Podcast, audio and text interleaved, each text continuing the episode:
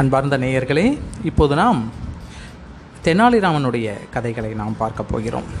விஜயநகர சாம்ராஜ்யத்தின் அரசன் கிருஷ்ணதேவராயரின் அரண்மனை விகட கவியாக இருந்து மன்னரையும் மக்களையும் மகிழ்வித்தான். அந்த விஜயநகரத்தை ஆண்ட கிருஷ்ணதேவராயரின் அவரையை அலங்கரித்த எட்டு அரசவை புலவர்களில் இவரும் ஒருவர். இவரை பற்றி பாடக்குறிப்புகள் இல்லாத மொழியே கிடையாது என்ற அளவுக்கு மிகவும் பிரபலமானவர்.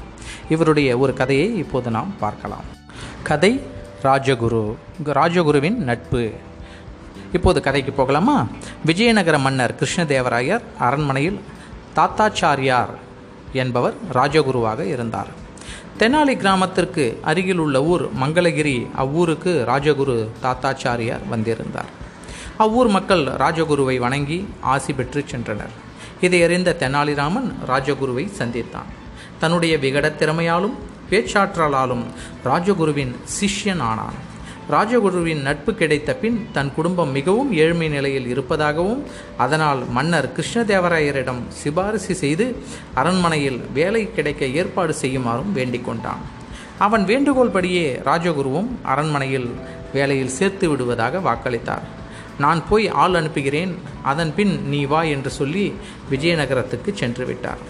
தெனாலிராமன் மிக கெட்டிக்காரனாக இருக்கிறான். இவனை மன்னரிடம் சொல்லி அரண்மனையில் விகடகவியாக சேர்த்துவிட்டால் நம் வேலை போய்விடும் என்று எண்ணிய ராஜகுரு தெனாலிராமனுக்கு ஆள் அனுப்பவே இல்லை.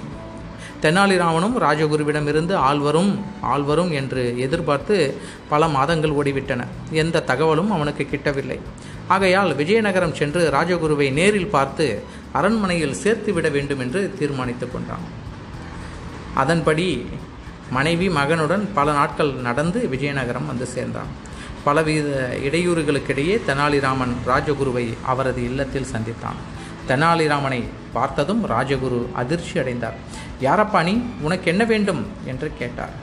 இதை கேட்ட தெனாலிராமன் பதறினார். ராஜகுருவே நான் தான் தெனாலிராமன்.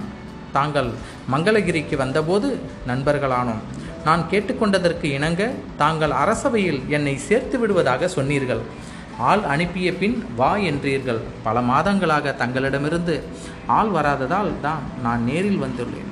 தயவு செய்து என்னை பற்றி மன்னரிடம் சொல்லி அரச சபையில் சேர்த்து விடுங்கள் என்று வேண்டினான். உன்னை யாரென்றே எனக்கு தெரியாதப்பா. மரியாதையாக வெளியே போ. இல்லையேல் அவமானப்படுவாய் என்று விரட்டினார் வீட்டை விட்டு வெளியேற்றப்பட்ட தெனாலிராமன் பழிக்கு பழி வாங்க துடித்தான். காளி மகாதேவியை துதித்தான். Música